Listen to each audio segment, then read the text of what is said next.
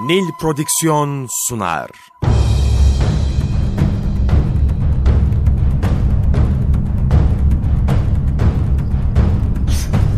Günaha bulanmış hayatlar.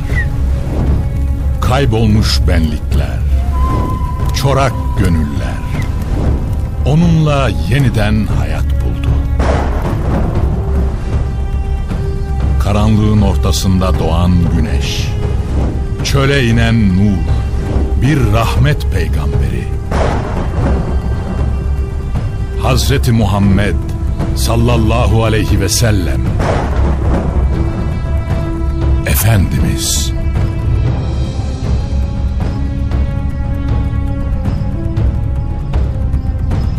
Eser Reşit Haylamaz.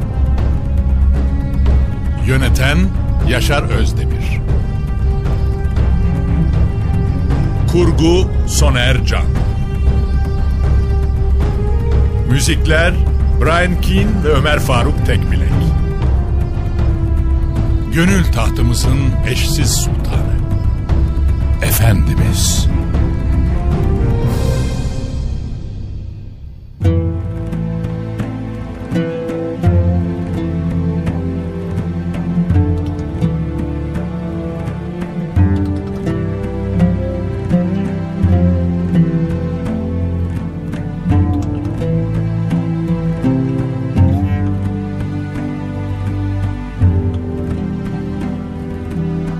Savaşın en kızgın olduğu demlerde Efendimiz'i merak edip de yanına gelen Hazreti Ali onu secdeye kapanmış halde dua ederken bulmuştu. Yeri gelince ve ihtiyaç hissettiğinde en önde savaşmaktan geri durmayan Allah Resulü sallallahu aleyhi ve sellem vaat edilen zaferin gelebilmesi için en azından onun kadar önemli olan Rab'la irtibat konusunda da taviz vermek istemiyordu. Resulullah emniyetteydi ve Hazreti Ali yeniden saflar arasına dalıp savaşmaya başladı. Ancak aklı sürekli Efendimiz'deydi ve yeniden onun yanına geldi. Gördüğü manzara değişmemiş, yine secdede duaya devam ediyordu. Nihayet savaş bitmiş ve ortalıkta durulmuştu. Hazreti Ali yeniden Efendimizin yanındaydı. Ne garip ki o sallallahu aleyhi ve sellem hala secde halini devam ettiriyor ve ''Ey hayyu kayyum olan Allah'ım'' diye tazarru ve niyazda bulunuyordu. Ve bu hal Kureyşler Bedir'i bırakıp gidene kadar da devam edecekti. O günü anlatırken Hazreti Cabir şu hatırasını paylaşacaktı. Bedir Savaşı sırasında Resulullah'la birlikte namaz kılıyorduk. Bir aralık namazında tebessüm ettiği dikkatimizi çekmişti. Namazını bitirince de ''Ya Resulallah, sizi namazda tebessüm ederken gördük. Sebebi ne ola ki?'' diye sorduk. Cevap olarak o bize şunları söyledi. Yanımdan birilerinin peşinden gidip de geri dönerken üzerine bulaşmış toz ve toprakla birlikte Mikail geçiyordu. O bana tebessüm edince ben de ona tebessüm ettim.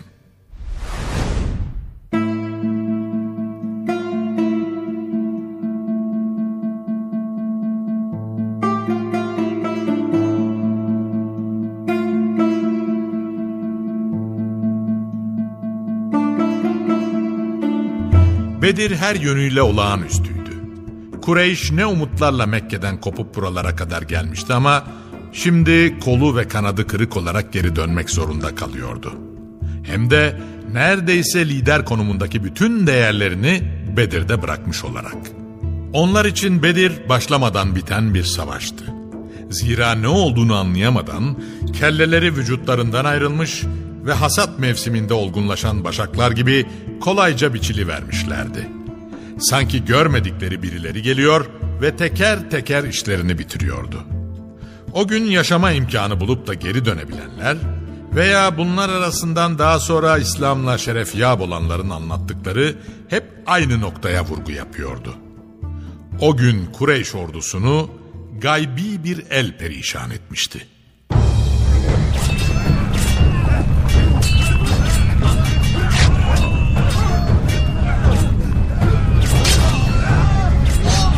Sayılarını azımsadıkları İslam ordusuna hücum ederken birden bir bulut belirmiş ve bu müşrikleri endişeye sevk etmişti.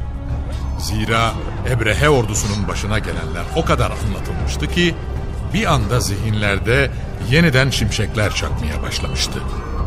Gördükleri sadece mücerret bir bulut da değildi. Bulutun içinden hücum sesleri geliyor ve at kişnemeleri kılıç şakırtılarına karışıp Bedir'in her yerinde yankılanıyordu. O kadar ki az önce kendilerinin dörtte biri olarak gördükleri İslam ordusunu artık daha farklı değerlendiriyor ve kendilerinden en az iki kat daha fazla olduğunu düşünüyorlardı. Bir anda her şey değişmiş ve bu değişiklik onları ölüme biraz daha yaklaştırmıştı.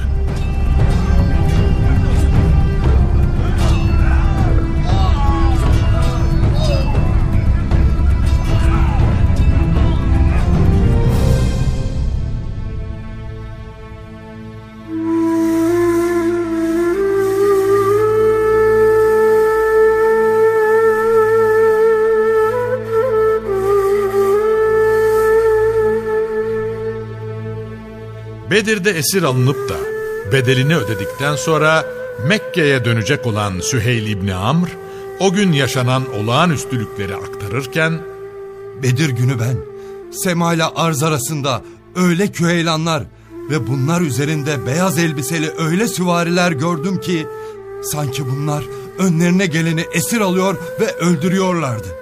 ifadelerini kullanacaktı.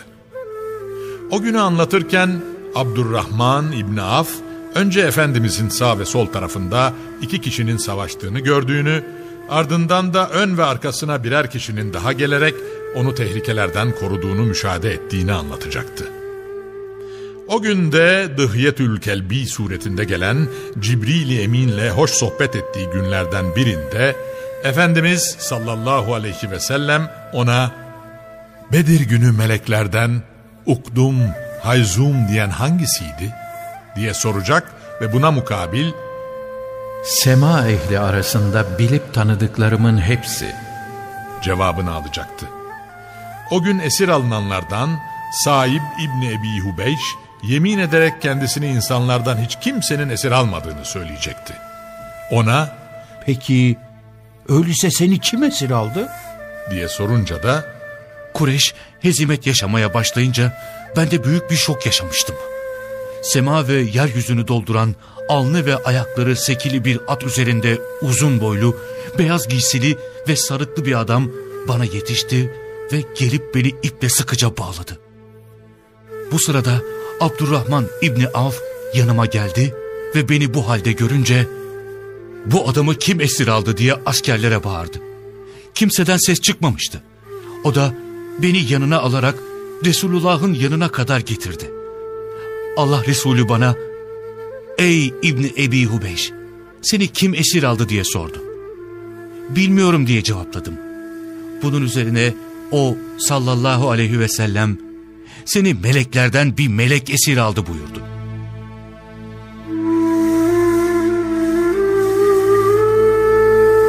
Efendimizin amcası Hazreti Abbas'ı da Ebul Yeser adında zayıf yapılı bir sahabi esir almıştı. Halbuki Hazreti Abbas güçlü ve iri yapılı bir adamdı. Daha sonraları Efendimiz sallallahu aleyhi ve sellem Ebul Yeser'i karşısına alacak ve ''Ya Ebal Yeser, söyler misin Abbas'ı sen nasıl esir aldın?'' diye amcasını nasıl etkisiz hale getirdiğini soracaktı. Mahcubiyet içinde şunları söyledi. Ya Resulallah, onu esir alırken bana ne daha önce ne de daha sonra gördüğüm şöyle şöyle görünümlü bir adam yardım etti. Ebul Yeser'in bu samimi ve içten cevabına mukabil Allah Resulü sallallahu aleyhi ve sellem sana kerem sahibi bir melek yardım etmiş buyurdular. O gün her şey bittikten sonra Cibril Emin Efendiler Efendisi'nin huzuruna gelecek ve şöyle seslenecekti. Ya Muhammed, Allah Celle Celaluhu beni sana gönderdi ve sen razı oluncaya kadar yanında kalmamı emir buyurdu. Sen şimdi razı mısın? Bunun üzerine Efendimiz sallallahu aleyhi ve sellem Cibril'e evet razıyım dedi ve arkasından da artık Bedir'den ayrılıp gidebileceğini söyledi.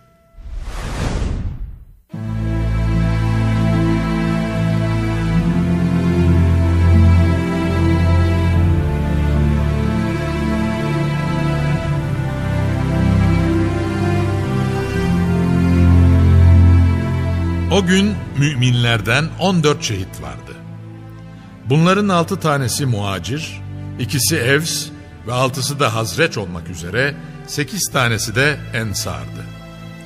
Şehitler arasında mübarezeye çıkıp da ayağa kopan Efendimizin amcaoğlu Ubeyde İbni Haris, Saad İbni Ebi Vakkas'ın küçük kardeşi Umeyr İbni Ebi Vakkas, üç kardeşiyle birlikte Bedir'e gelen Akıl İbni Ebi Bükeyr, Afra validemizin oğulları Af ve Muavviz, Umeyr İbnül Hümam, Saad İbni Hayseme, Züşşimaleyn İbni Abdi Amr, Mübeşşir İbni Abdülmünzir, Hazreti Ömer'in azatlı kölesi Mihce, Safvan İbni Beyda, Yezid İbni Haris, Rafi İbni Mualla ve Enes İbni Malik'in halaoğlu Harise İbni Süraka radıyallahu anhum ecmain gibi isimler vardı. Evet ortada bir zafer vardı ve her halükarda buna sevinmek gerekiyordu. Ancak sonuç zafer de olsa Bedir'e bir hüzün çökmüştü. Efendimiz sallallahu aleyhi ve sellem için her bir insan bir alem demekti ve çok önemliydi. Şimdi ise ashabından 14 kişiyi Bedir'de bırakıp geri dönmek zorundaydı. Gerçi Cibril'in getirdiği haber kendilerine isabet edenin en az iki katının karşı taraf için söz konusu olduğunu anlatacak ve başlarına gelen bu kadar meşakkate rağmen üzülmemeleri gerektiğini ifade edip müminleri teselli edecekti.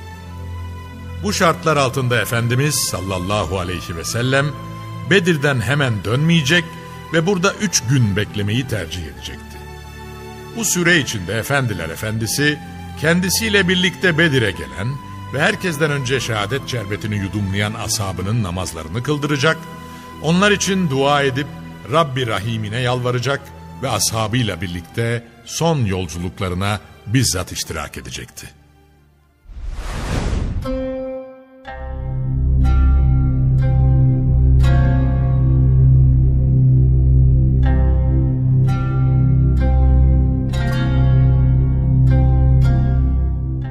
Müşriklerse Bedir'i terk edip kaçarken arkada 70 tane ölü bırakmışlardı. Savaş başlamadan önce Efendimizin yaptığı duada isimlerini zikredip de beddua ettiği Ebu Cehil, Ümeyye İbni Halef, Rebiya'nın oğlu Utbe ve Şeybe kardeşler ve Ukbe İbni Ebi Muayt da Bedir'de ölenler arasındaydı. Hem de bunlar Efendiler Efendisi'nin daha savaş başlamadan önce gösterdiği yerlerde cansız uzanmış yatıyorlardı. Kısa zaman sonra kızgın güneşin altında kokmaya başlayacak ve etrafa dayanılmaz bir koku yayacaklardı.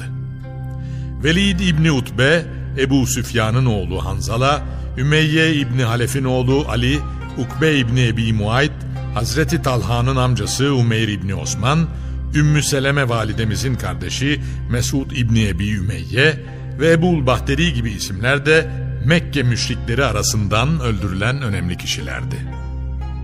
Bir de Müslüman oldukları halde baskı altında tutulan ve zorla savaşa getirilen gençler vardı. Boyunlarında bukağı, ayaklarında da pranga olduğu için bu insanlar diğer Müslümanlar gibi hicret de edememiş ve Bedir konusunda da efendilerine boyun eğmek zorunda kalmışlardı. Bunlar Haris İbni Zema, Ebu Kays İbni Fakihe, Ebu Kays İbni Velid, Ali İbni Ümeyye ve As İbni Münebbih gibi isimlerdi. Daha Efendimiz sallallahu aleyhi ve sellem Mekke'deyken Müslüman olmuşlar ancak babalarının şiddetli baskıları altında pek varlık gösterememişlerdi. Bugünse hepsi Bedir'de can vermiş bulunuyordu. Acı bir tecrübeydi. Benzeri bir durumla karşılaşmamak için Cibril Emin gelecek ve arkada kalanların kulağına küpe olacak şu mesajları getirecekti. İman edip de hicret etmeyerek kendi öz nefislerine zulmeder vaziyette olanların canlarını alırken melekler onlara diyorlardı ki ne işteydiniz? Onlar da biz bu ülkede dinin emirlerini uygulayamayan, baskı altında yaşayan kimselerdik. Deyince melekler bu sefer şöyle diyorlardı. Peki Allah'ın dünyası geniş değil miydi? Siz de oradan hicret etseydiniz ya. İşte onların durağı cehennemdir. Ne fena bir dönüş yeridir orası.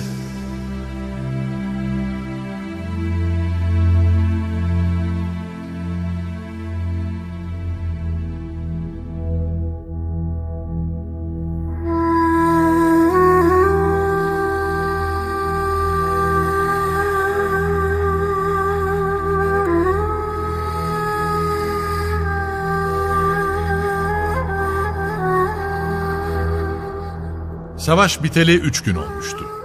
Efendimiz atını hazırlayıp yola koyulmadan önce müşriklerin elebaşlarının olduğu yere geldi ve her birinin künyesini sayarak onlara şöyle seslenmeye başladı.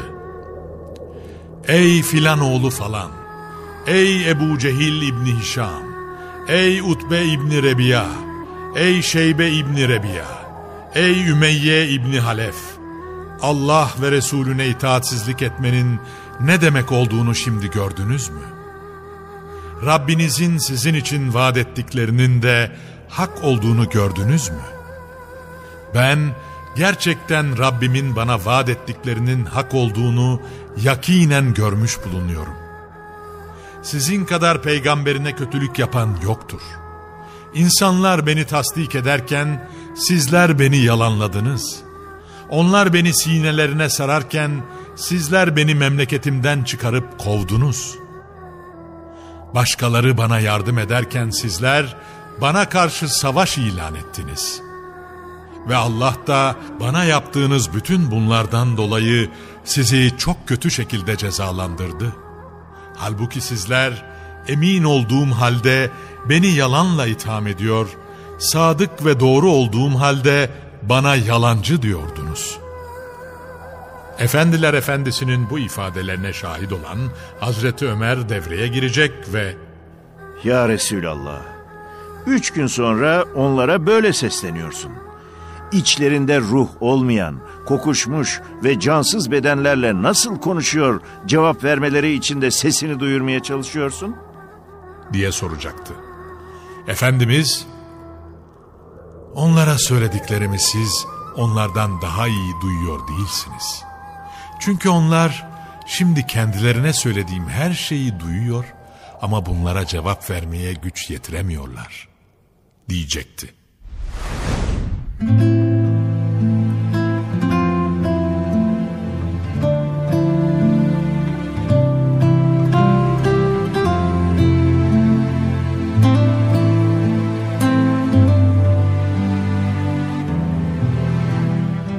O ne büyük merhametti ki Efendimiz sallallahu aleyhi ve sellem kendi lider ve önderlerini Bedir'de bırakıp da kaçan Kureyş adına savaş meydanında bulunan cansız bedenlerin gömülmesini emredecek ve kendileri de bizzat bu işe mübaşeret edecekti. Kureyş efendilerinden 24 kişinin gömülmesini bizzat Efendimiz emretmişti. Utbe İbni Rebiya'yı gömerken yanında bulunan ve Utbe'nin de oğlu olan Ebu Huzeyfe'ye bakıyor ve yüzündeki ifadelerden ruhunda kopan fırtınaları anlamaya çalışıyordu. Yüzünün rengi gitmiş ve mahzun Ebu Huzeyfe belli ki imansız giden babasına yanıyordu. Onun mahzun halini görünce dayanamayıp yanına yaklaştı ve üzgün Ebu Huzeyfe'nin başını şefkatle sıvazlayıp ''Herhalde babanın içinde bulunduğu durum sebebiyle gam ve keder içindesin buyurdular. Hayır diye tepki verdi Ebu Huzeyfe. Vallahi de ne babam ne de onun yerde serilip uzanması beni üzüyor. Beni esas üzen şey babamın bu duruma düşmeyecek kadar yumuşak tabiatlı, akıl sahibi ve faziletli oluşuydu. Onun bu hali bana umut veriyor ve ben de gün gelip İslam'a yakınlaşacağını umuyordum. Tam onun için bunları umup teslim olacağı günün hayalleriyle düşüp kalkarken onu bu halde ölmüş görünce içime bir hüzün çöktü. Ve ben de mahzun oldum. Gerçekten de üzüntü duyulacak bir durumdu. Ve onu bu üzüntüden kurtarması için Allah Resulü sallallahu aleyhi ve sellem ellerini açıp Rabbine dua edecek, böylelikle Ebu Huzeyfe'nin acısını paylaşmış olacaktı. Bugüne kadar adım adım kendisini takip edip de hep küfür kusan, can düşmanı Ebu Cehil'i bile toprağa o sallallahu aleyhi ve sellem gömecekti. Hatta onu gömerken, şayet Ebu Talip bugün yaşıyor olsaydı, kılıçlarımızın onların başlarına nasıl indiğini de görüyor olacaktı, buyurdu.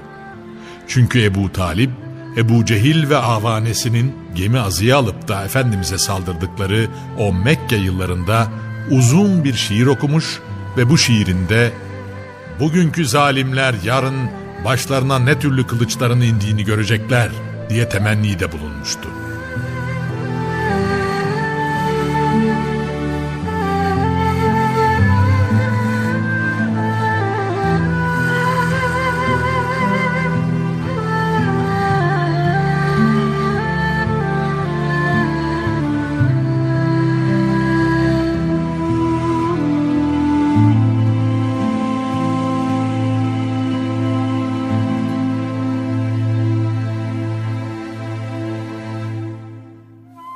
Prodüksiyon sundu.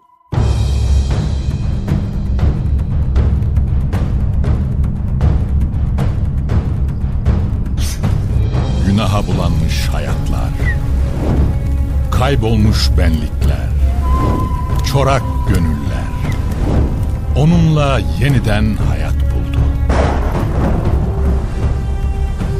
Karanlığın ortasında doğan güneş, çöle inen nur, bir rahmet peygamberi.